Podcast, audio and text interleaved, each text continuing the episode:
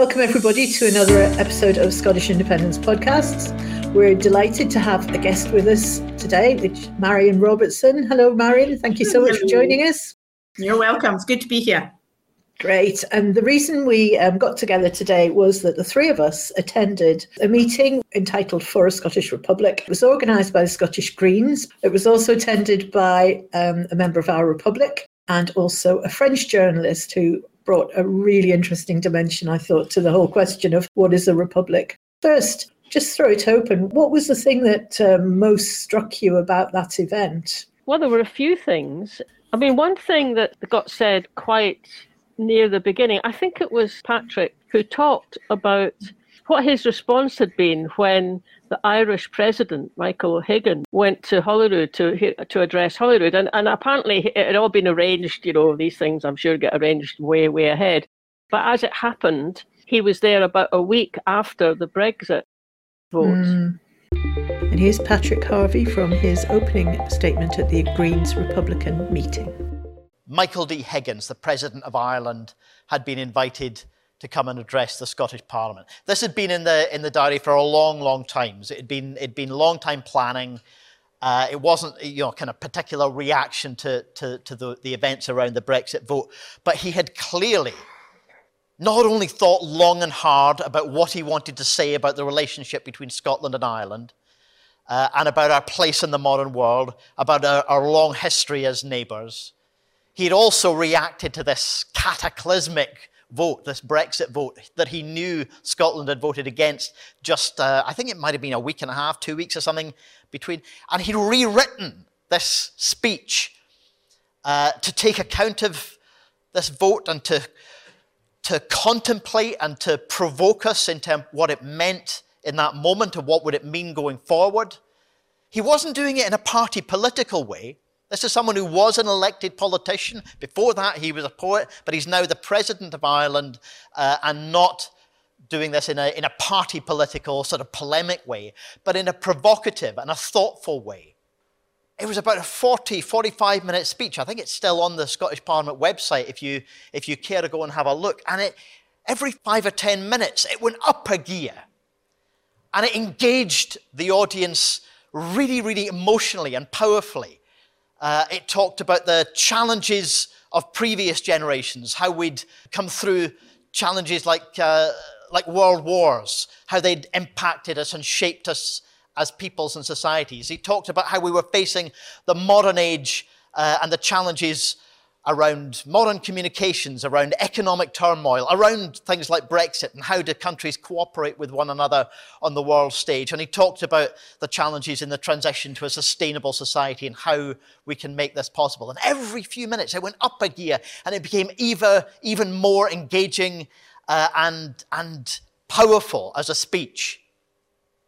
And then the next week, uh, the Queen came and spoke to us. And she wasn't unpleasant. There was nothing nasty about it, but it was five minutes of, hello, I'm the Queen. This is the Parliament. I like Scotland. It's very nice. Goodbye. there was nothing. I mean, there was no substance. There was nothing to engage with. And some people might say, entirely appropriate because the Queen shouldn't be making a political speech. But there is, there is something in between this bland, constitutional ceremony and a polemic party political speech. There is something in between which Michael D. Higgins captured uh, in his 40 odd minutes of, of speaking, which is to embody the ideas that we all share, that bring us together, that are not part of party political division and, and, and disagreement, but embody something that we share that, that expresses who we are uh, as countries. And Scotland doesn't have that.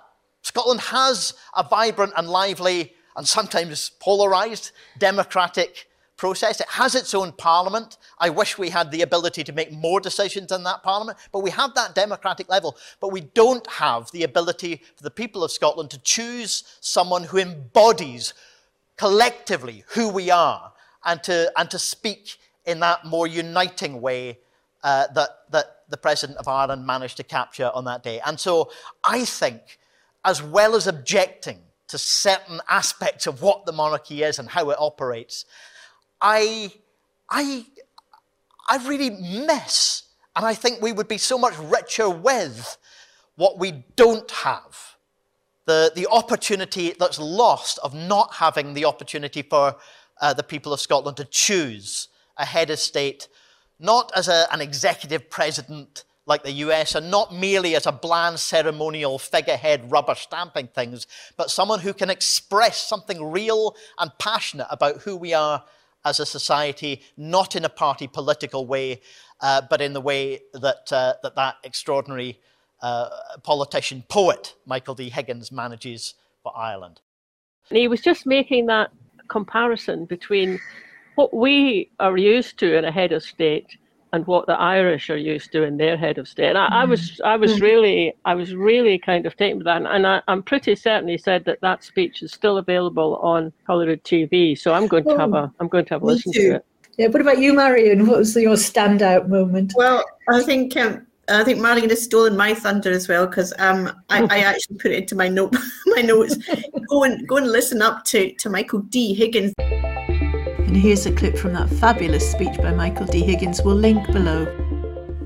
Scotland has long been a source of illumination for the other nations of the world. I spoke of this at the University of Edinburgh yesterday when I was awarded a, a, a Doctorate of Laws honoris causa. But whether it is the lighthouses of the Stevenson family, or to the dazzling early promise of that early period in philosophy of the Scottish Enlightenment, with its trust in reason and its grounding in the early period in a balance between science and ethics. Ireland, too, has for long been an outward looking nation committed to the principles of internationalism and multilateralism.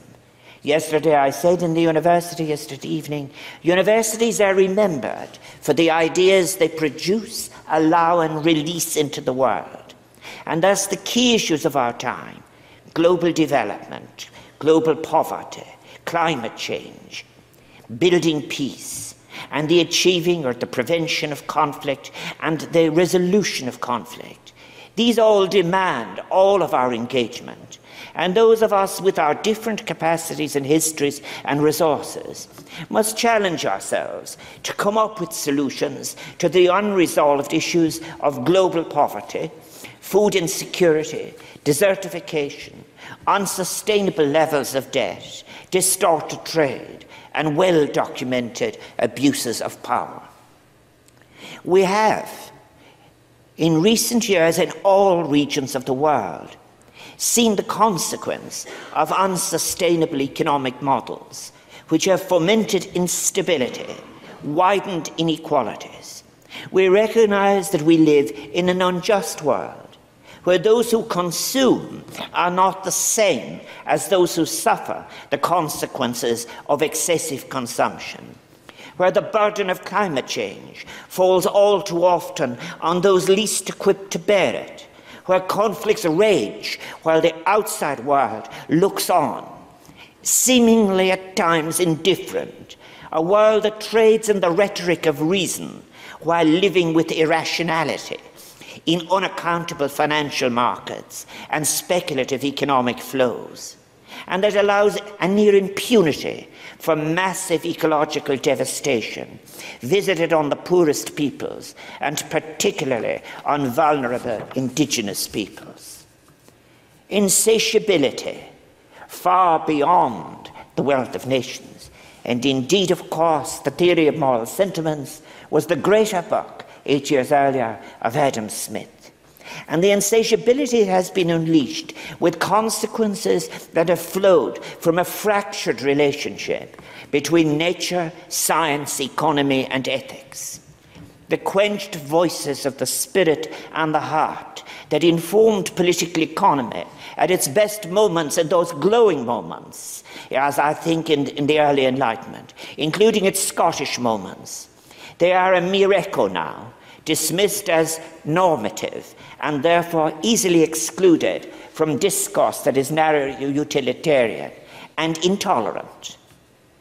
We may be at a turning point. The Sustainable Development Goals, which were recently agreed upon by the United Nations, are of course an opportunity for engagement, and they contain an urgent exhortation to action. They call for new economic and development models to be brought forward, ones that are aimed at ensuring that development, be it here in Europe or in Africa, serve the basic needs and human rights of communities rather than being subservient to some unrestrained and unaccountable financial markets without accountability, assumed ideologically to be self balancing.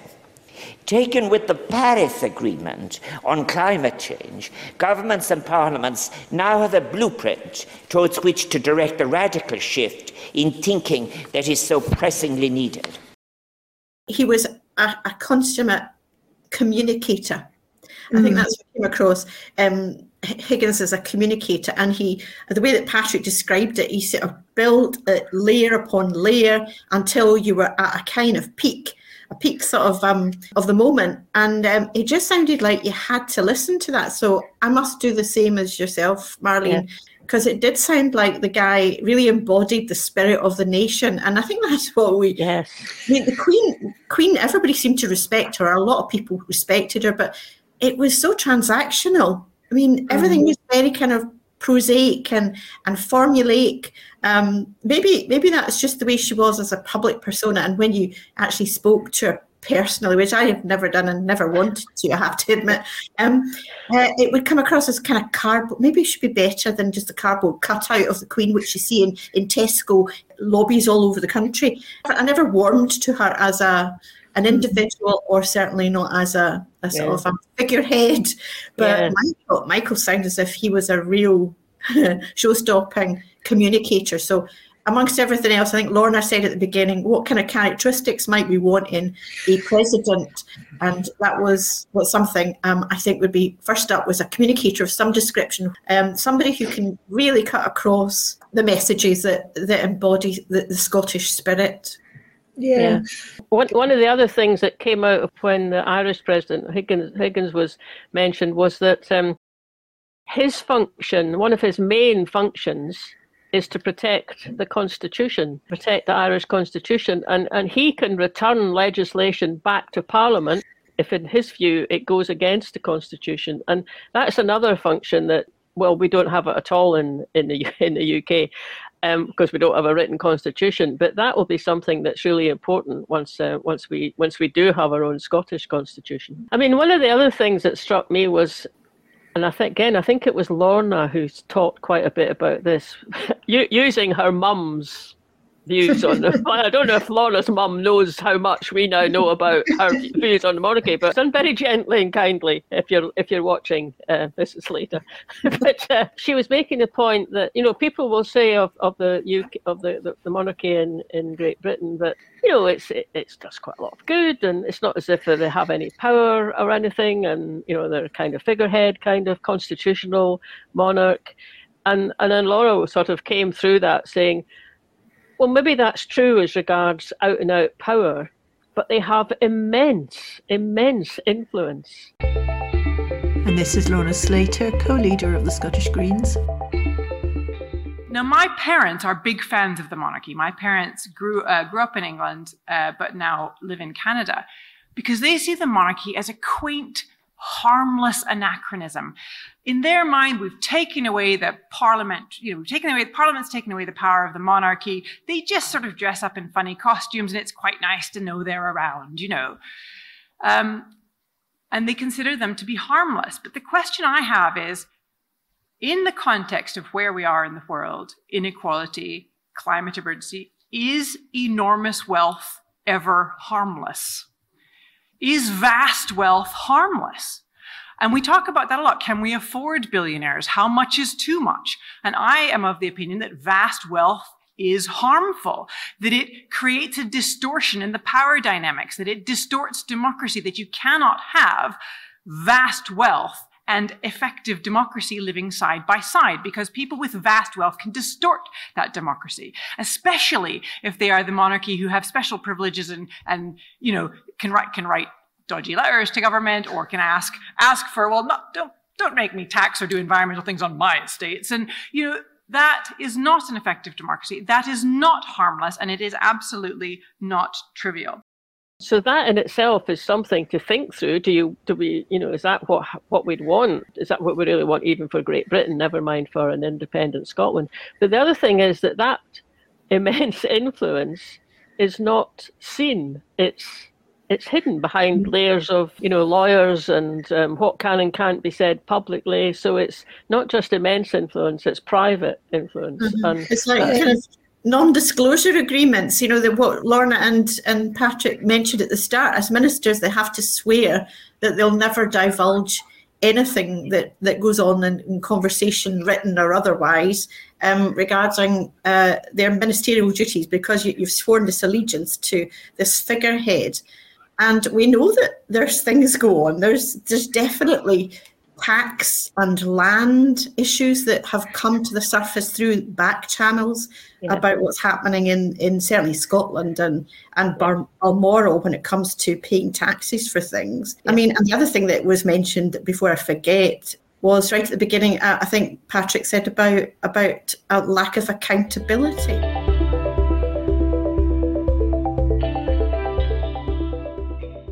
If we think that democracy is the legitimate means for holding power accountable, for making decisions as a society, why on earth would the pinnacle, the, the head of state, the highest office in the land, uh, be the one that's exempted from that democratic principle? Uh, there may not be hard political power uh, attached anymore in the way of passing legislation or uh, you know enacting uh, you know policy. That's done by government, and the monarchy is supposed to just rubber stamp it. But there is a huge amount of unaccountable influence. And because it's unaccountable, people are quite rightly suspicious of it. Even when there has been no attempt to misuse that influence, the question remains. The question can't even be answered that's an immense thing. To have no accountability to your subjects or your sub your subjects have to be accountable to you but not the other way almost. Um, but we can't ask questions about about the monarchy. We're just got to sit here mute mute subjects which in this day and age is is just an, a, an abomination i think it, it mm. is really, when you put it that way, it, it, it is a very one way street. And when you think about when they're making these subtle behind the scenes interventions and suggestions and things, for whose benefit is that? You know, almost certainly for their own interests. It's not mm. because we yeah. think you ought to be doing this. I mean, if, if I was King Charles right now, the idea that you know i would be inviting people from all over the world to see me crowned in charge of a country that's in such a state with regard to the poverty inequality cost of living crisis the state of the institutions. And that's just merry england you know never mind trying to lay lay claim to the rest of us. Be embarrassed. Yeah. In the news this morning about microsoft have said basically we, we find it much easier to do business strangely enough, with EU rather than the UK. And yeah. so this is even turning its back in this great um, in this great um, post Brexit era. Where do we go from here? We might have a beautiful monarch in his um, his cash going to get the crown and put on his head, but we don't maybe have a, a future as a as an economy in anything like the form it was before. Although he reputedly is, is a is a billionaire, so you know between oh, him and Sunak, they'll surely last to the end of the month. Yeah, yeah. I'm sure uh, King Charles isn't in any danger of you know losing his standard of living. Mm. I don't mind particularly if he, as a landowner, say in Scotland, wants to make an objection to something that's going through Holyrood as long as it's done transparently and it's just up front and it's there along with everybody else's and the legislators in Holyrood are free to talk about it and consult their you know constituents about it but at, at the moment they're not and and there was that you know recent one about where there was an objection made to um, a pipeline going through a corner of the Balmoral estate. And the pipeline was to take a, a much more sustainable energy um, mm. system to the local village. And I mean, I, maybe they just you know went round the corner and made it a longer pipeline but that sort of thing If it's going to be happen, it, surely it's got to be done publicly. You know, if King Charles was sitting here with us, um, just you know, just you know, for to help, help out Scottish independence, he might be saying that he's restricted in what he can do, especially now as the monarch. And I mean, he did he did seem as Prince of Wales that he'd get really frustrated about things that were going on, and you know, actually as king, maybe he's got even more of those restrictions on him now. But you know that joke always seems to be set in Ireland, you know, and it's and it's a tourist, and they're trying to get somewhere. So say they want to get to Cork or something, so they stop, they ask a farmer, how do we get to Cork? And he looks at me and he goes, uh, if I was going to Cork, I wouldn't start from here. just it's funny. You kind of That's it true. kind of makes kind of a kind of sense in it. You kind of go, oh yeah, that's true. I wouldn't start from mm. there either. But it's when we're setting up Scotland as an indie country. Well, we might have to start off with it being a monarchy, but that's not where we're going to be ending Yeah. up. You know, we mm. want to go somewhere else. We're not going to be reproducing mm. uh, that. And that was quite an interesting part of the meeting, wasn't it? Because it kind of went from this is the stuff we don't want to, well, this is kind of what we do want. And then very quickly, right, so what kind of version of Yeah. republicanism are we talking Yeah. about? we talking Trump? No. So what are the alternatives? And I think the standout bit for me was Assa, I think her name was, mm-hmm. the, the journalist, yeah. French, very interesting explanation of just the fact they were now onto their sixth republic. Well, that had bypassed me, I have to say. I just thought hmm. it was Vive la Republic, execute the monarchy, and Bob's your uncle. But apparently, it has evolved a lot over the years, and they're now onto their sixth. This is French journalist Assa Samake Roman. obviously, you know, I'm French. France has had, you know, a very complicated history with monarchies. You know, the kings famously ended quite badly in France. Uh, and the Republic, uh, when you look at the history of France uh, since it became, you know, the, the states that we know nowadays, uh, republics have only been a minority. Uh, and it was a fight. It was really a fight to have a republic. So, for example, if you go back to the 19th century, the Third Republic, um, you know, it came after a big military defeat and the people starting to really, um, you know, clamor. They they uh, invaded the what is nowadays the National Assembly to demand a republic. Uh, and the Third Republic stayed for 70 years. Uh, it brought free, universal, secular education for all. Uh, it expanded um, voting rights, etc. Uh, and now we are in the Fifth Republic, which uh, was voted in, I think, in 19. 58, something like this. Uh, we have a constitution, which is the fifth constitution. We change the constitution all the time. We've changed it, I think, 24 times. Only one third of the articles uh, of the current constitution are original articles. I think a republic allows for flexibility. It allows to reflect the values of the people, um, you know, of the, the society as it is today. Uh, and in times of crisis, people discuss the constitution more. They want to really assess if things are working out, if actually we need to change the rules to you know, make sure the republic is a functioning democracy. And I think this is what is happening in France at the moment. You, I'm sure you all know that there are massive protests uh, concerning a, a, pension reform that is really seen as extremely unfair, especially for uh, people who have had long careers, difficult careers, for women especially as well, uh, who you know have to uh, stop working mostly to uh, to to raise the children. They have lower salaries, so that means that when they reach pension age, they have lower pensions. So it's deeply, deeply uh, unfair reform. People have been demonstrating for months, uh, but it seems that the government and the president in particular is not listening to them. So people are thinking maybe the president has too much powers. There's not enough democracy. There's not enough, enough participation. Maybe we should have a sixth republic.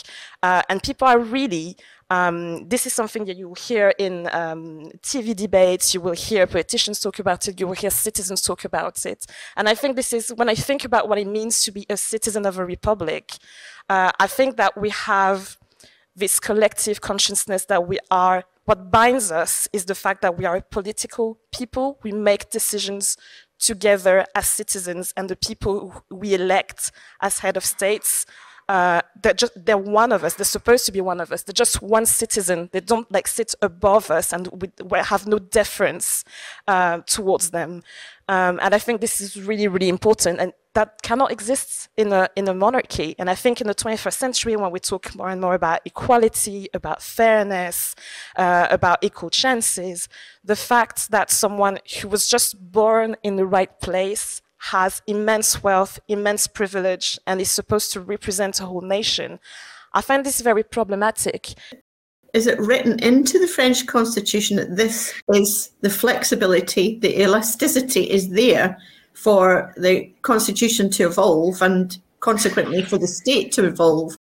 And they, they take it so seriously, the French, this business mm. of being actively um, active stakeholders in their state. And I, I think that's what I would love yes. to see us do. Absolutely, yeah.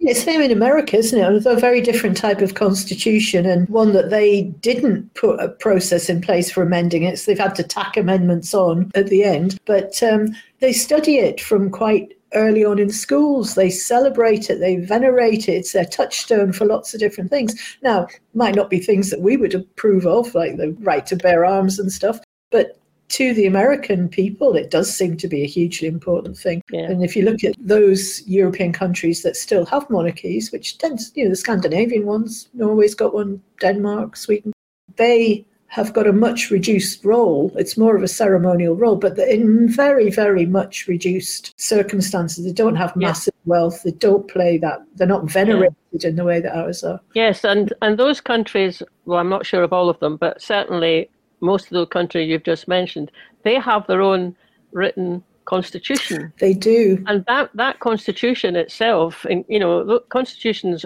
contain, you know, they lay down the ways in which the constitution itself can be changed. So all, mm. all that so that can happen. And you know, we'd obviously want that in our Scottish constitution, but it, in their case, it doesn't involve the monarchy. It happens separately from the monarchy. The monarchy is yeah. just there as the yeah as the as the figurehead, I suppose. And a sort of obvious way to start a discussion, if there was a, a push to change something, you'd think would be a citizens' assembly type. Um, yeah. The way that well, Ireland is so success. They've been so successful at using citizens' assemblies apparently, no one I know, but apparently, it's probably in England, say and, and seem to really believe that having the monarchy is something that brings the country together. I mean, and actually, since the meeting they were at, I've I've had that I've heard that phrase said at least twice on BBC News. really? And I'm going, really? And uh, you know, it's like brings it, you it, together in servitude.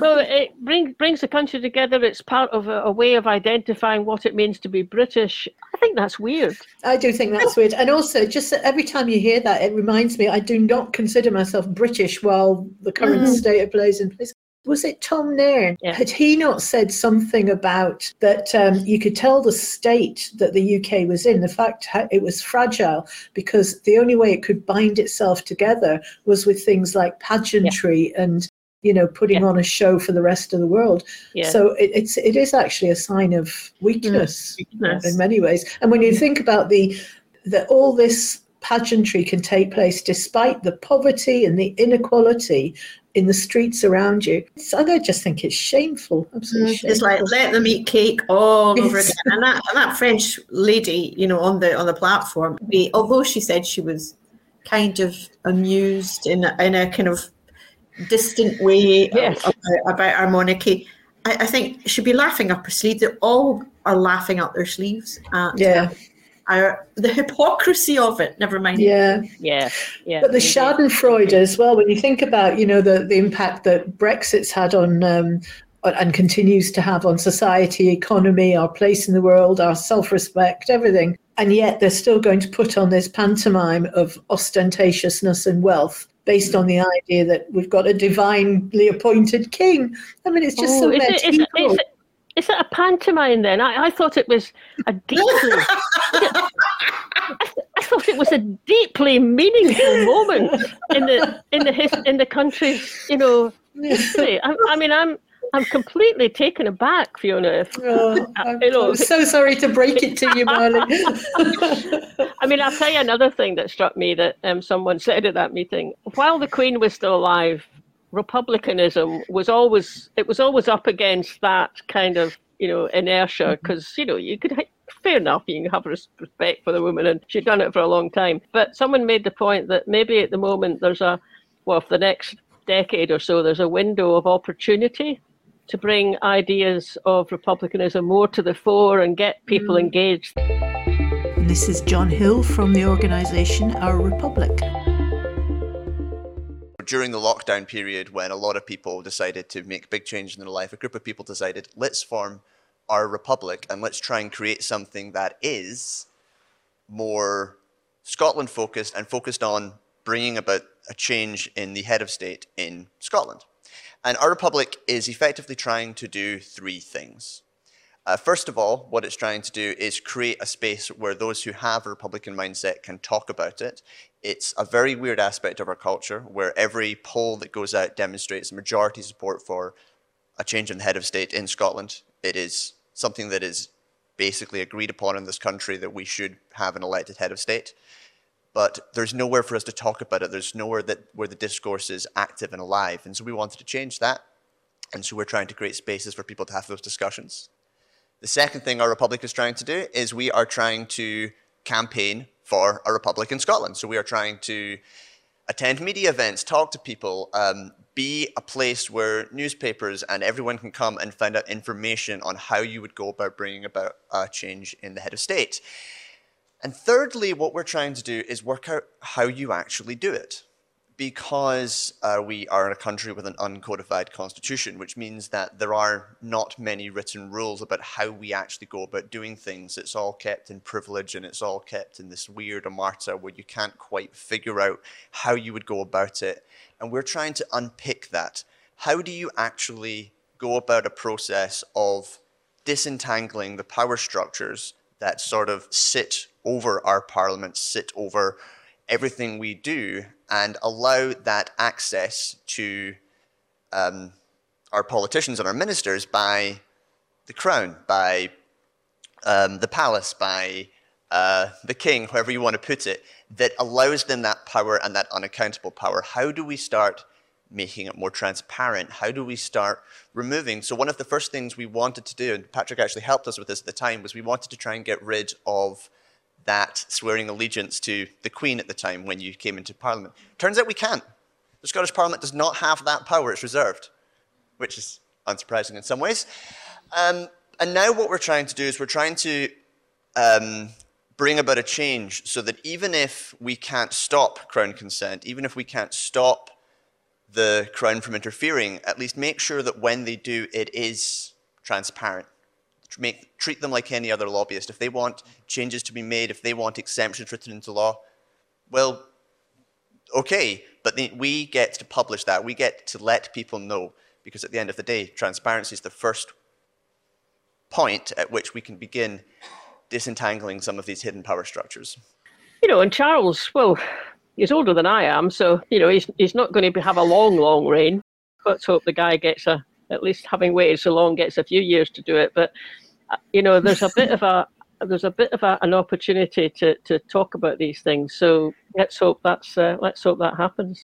And I think the other the other thing that um, is rattling around my mind the, the week before that event, I was at an, a radical independence meeting, and one of the things they were talking about was um, delegitimizing symbols of British state colonial power, that kind of thing. And we're talking about institutions, and I believe there's a there's a, a, petition already to have Andrew removed as the Duke of Inverness or whatever that title is.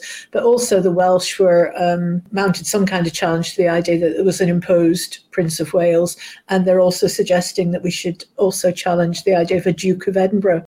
And I agree with that. Why should our country be carved up and handed to the relatives of people that you know we don't support?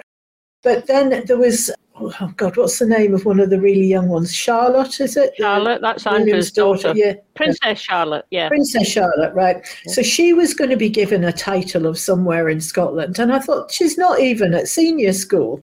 What possible benefit or role can a, I don't know how old she's she going, is. She's going to be Duchess of Tillicoultry. What? no, well, I think I could rally the good folk of Tillicoultry against that one. But I'm just glad you haven't asked me who any of these people are because I know there's I so many of them. who they are. No, and they all start to look alike after a while. But uh, there happened to be a, a tweet from Ruth Watson about something that's happening in Kirriemuir, campaigning to have a street called Cumberland Close renamed because it was named after the butcher of Cumberland, the slayer of, you know, the, the Jacobite survivors were put to death by him and he routed Highland communities. Yeah, and so they've got after, after Culloden, yeah. after Culloden. Yeah. And this street is named after him because he stayed the night in an inn that used to be in that street. What does it say about our sense of ourselves that we're going to allow street names named Mm-hmm. after people who've killed our compatriots? Yeah, you, you wouldn't want that, really. Mm, But I also thought maybe a better way to do it is to put plaques up underneath the street name to, to sort of say what this guy did. At least have that up for a while Yeah. so that people understand it. Because a lot of there'll be a lot of people who saying it, it was uh, you know Butcher Cumberland won't even know who you're talking about. They won't know the context. But uh, there'll be a few places in Glasgow that like a Union Street is not going to survive. For years and years and years, I've never thought, oh yeah, I see you in Union Street. I never, I don't go Union Street, the Union. No. But now I do, and and actually, we villages and towns all over Scotland. I mean, it's such a common Yeah. thing. that You get a Union Street in it. Not in England. It's Scotland that marks the union. Not you don't get union. Well, Mm. I'm sure there's a couple, but not Yeah. not in the way that we've got Yeah. them. It's like So, having Idi Amin Avenue. I mean, how on earth would we be celebrating Yeah, something like that. disgusting Yeah, something human like that. beings? Never Yeah. mind which side Yeah. you were on. I think it, it struck all of us when we were at, at, the, at the meeting. Uh, uh, one of the questions from the floor was, if you could choose who would be the first president of Scotland, who would you choose? And the answers, to, I just, we commented on that, didn't we? Because the, the, the names that came up, well, H- Higgins in Ireland apparently is a poet in the first place. Ah. He's done other things. And then someone else, one of the, the Assa, the journalist, she suggested Jackie Kay, who's a former Scottish makar poet. Mm. Uh, although if it was her, she'd have to move back to Scotland because she lives in Well, England. Kathleen Jamie. Kathleen Jamie, makar, and, you know? and isn't it interesting that that actually some of the names that were coming up were they were poets and they were writers, and I Mm. just thought, wow, wouldn't that be fantastic? You know, Wouldn't people it? who can tell stories and use language evocatively and positively to help, um, you know, Scots kind of have, have more of a sense of, of their country. I think that would be brilliant. It's wonderful, yeah. yeah. And it just shows you the difference between, you know, a politician as Mm. the leader in the sort of Trump mold and a poet. You know, what, what very different lands Yeah. there would be. And for the for the land of Robbie Burns, why why would we not have a poet? Yeah, No, yeah, it'd indeed. Yeah, yeah, Yeah. yeah, great. It was a really interesting discussion, and the entire discussion is on the Scottish Greens YouTube channel, and we'll put a link to it below this. Thoroughly enjoyed that meeting, and lovely to spend it with you two ladies. and um, we'll see what comes of our seditious efforts. So, thanks to our guest Marion Robertson for joining us, and thanks to everybody for listening. We'll be back again next Friday with another episode of the Scottish Independence Podcast. Catch you later. Bye now.